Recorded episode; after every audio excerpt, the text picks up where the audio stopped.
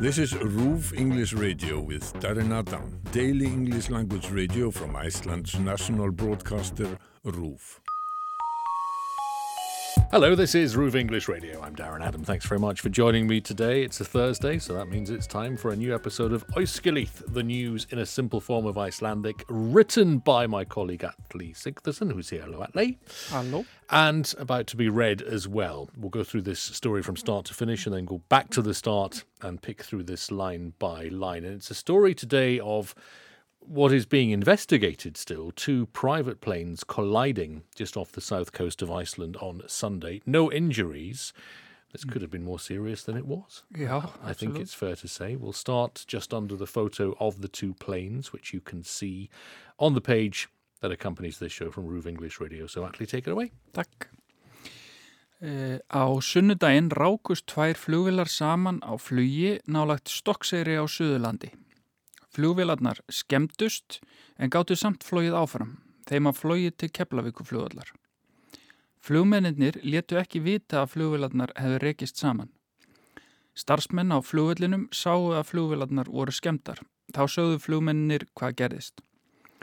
Löraglan og sérstök nefnd, sem rannsakar flugslis var látin vita.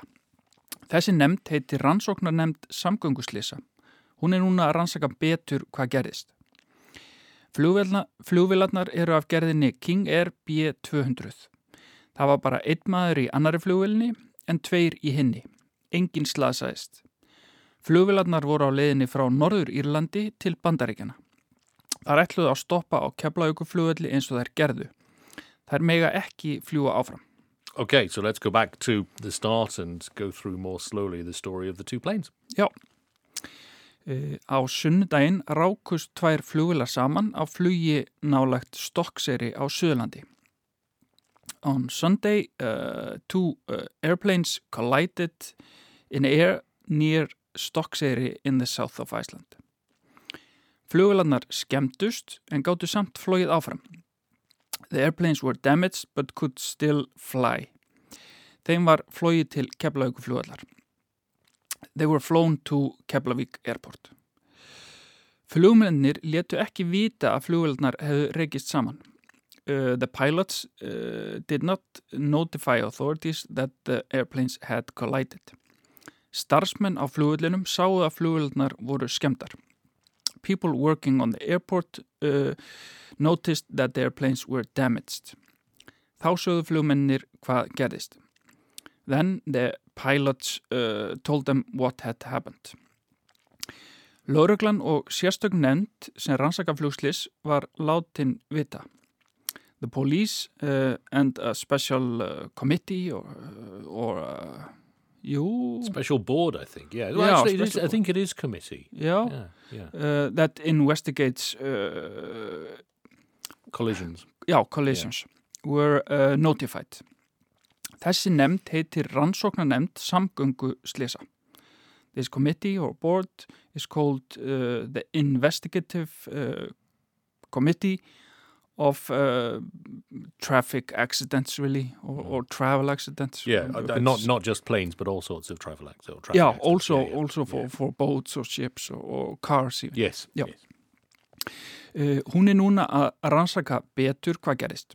It's now investigating uh, more closely what happened. So now we know that Transport Accident Investigation Committee is feminine. yeah, that's right. if Indeed. you ever wondered. Já, exactly. Já, já. Uh, flugvilarnar er af gerðinni King Air B200.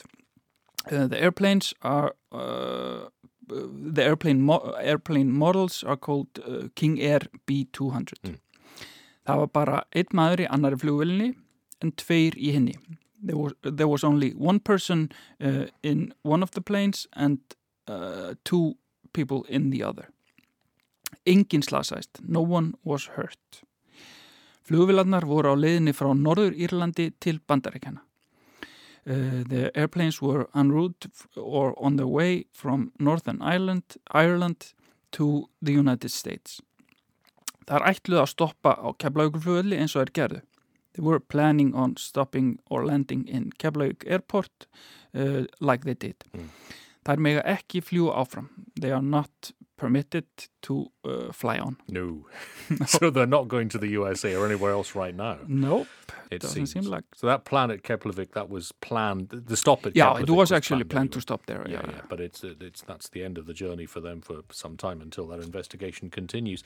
And I think as well, if, uh, looking at this story, remembering this story from a couple of days ago, these planes actually collided in what's called uncontrolled airspace. Yeah. It was far enough off the coast Yeah, yeah. for them to basically be trusted not to collide with each other.